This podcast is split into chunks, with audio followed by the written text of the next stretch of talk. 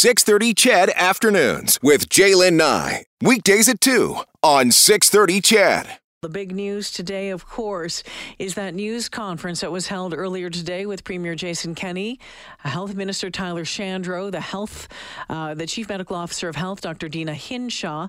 Um, a number of temporary measures put in place in an effort to try to curb the growing COVID numbers, including um, a mandatory, a provincial uh, mandatory mask bylaw being put in place uh, as of tomorrow morning at eight in the at eight. Uh, restaurants, cafes, bars, pubs, nightclubs, other licensed establishments will be required to end alcohol uh, service at 10 o'clock.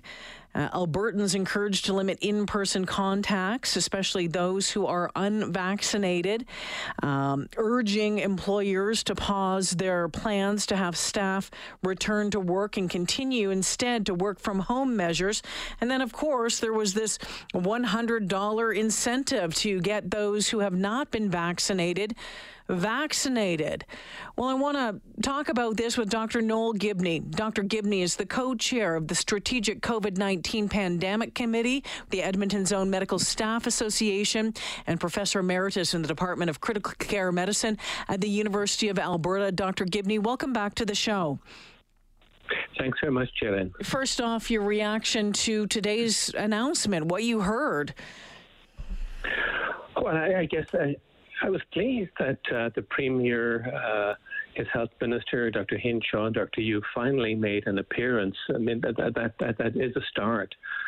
Um, but I have to say, I was disappointed by the content of the press conference, uh, and in particular, the limited plans to control the ongoing surge of COVID caused by this Delta variant.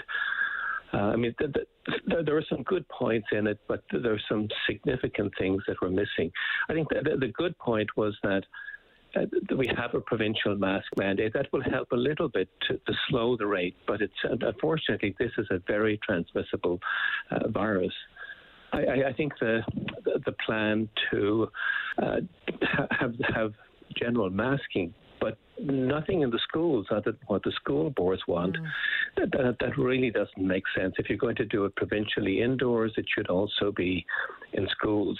Mm-hmm. I think that the, the, the, plan to cut off uh, drink uh, alcohol sales at uh, 10 p.m. it's it's really window dressing because individuals can order lots of booze before 10 a.m. and then mm-hmm. drink it afterwards mm-hmm. because they're leaving the the, uh, the, the pubs, bars, and clubs open.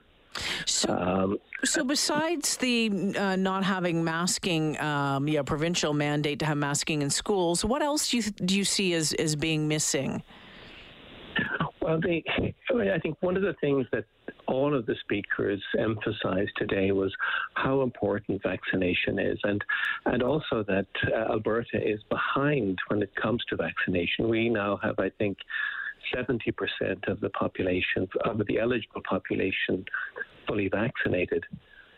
And you know, that would have been probably pretty good if COVID hadn't changed, but it's changed. And in order to actually slow down this uh, wave of the pandemic to any extent, we need to get up to 85, 90%. Wow. We have a huge way to go. And I, I really don't think that offering $100 for individuals who haven't been vaccinated to get their first vaccination is going to make a lot of difference are they also going to give $100 for the second one as well as the first one? What would, uh, what would make a really difference need... then? What would make a big difference to get more people vaccinated? I think that the, the big thing is what Mr. Kenney kind of danced around today, despite being asked a number of questions around it, and that's basically mandatory vaccination policies. I, I, think that if the provincial government was to mandate that all provincial employees, contractors, and other allied organizations like Blue Cross, all of those, etc., were to have to show proof of vaccination in six weeks' time, that would make a huge difference. Likewise, I think if, if, if more uh, businesses and organizations around the province were to bring in that kind of mandate, that would make a big difference. We know, for example, that in other jurisdictions like Ontario, Mont- uh, Quebec, and also in France that there was a huge uptick in vaccinations when those jurisdictions brought in vaccine mm-hmm. mandates. I, I think that's really what was missing in a big way today.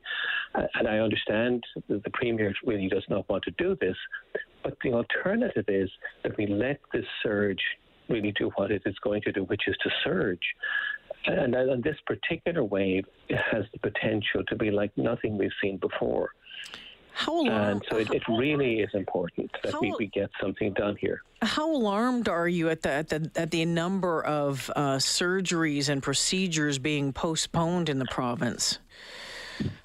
Well, this is a huge problem because the, the numbers, we, I don't think we've fully caught up on the previous backlog yet on all of the different components. And now we have another one going in. And I mean, the, the, the modeling that we've seen is is really very concerning because we know already today that all of the regular ICU beds in the province are now full. There's uh, the, the, COVID patients, and they're approaching 120, but there's also another 70 non-COVID patients that one would normally expect to be there. Mm-hmm. And we have 173 ICU beds. And we're heading into a long so weekend. we're heading into a long weekend. There are no beds. There's a couple of beds, uh, Dr. Yiu said today, in the southern zone in Lethbridge, Medicine Hat. That's a long way to fly people. Now, they're starting to open up ICU beds in areas of the hospitals that aren't ICUs. And I mean, one of the things they're going to do, though, is they're going to take uh, some of the pediatric ICUs and convert them to adults. That's not good for the kids. No. They're going to turn post op recovery areas into ICUs. That's not good because then you have to, to cancel the surgeries. They're going to take staff to staff these new ICUs from endoscopy, from surgery, and give them a very quick training and expect them to look after the sickest patients they've ever seen in their lives. Mm. That's mm. not good for the patients.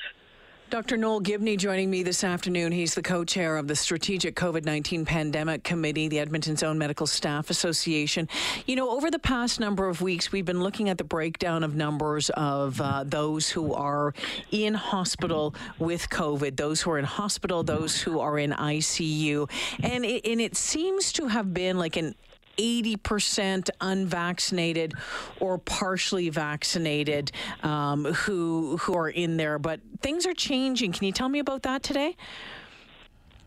Well, what we know is, is, is that the vast majority of the patients that are in ICU, that are in ICU, 95% of the patients that are there are unvaccinated or partially vaccinated, and 5% of those would have been vaccinated, but typically are elderly and, and with significant health problems.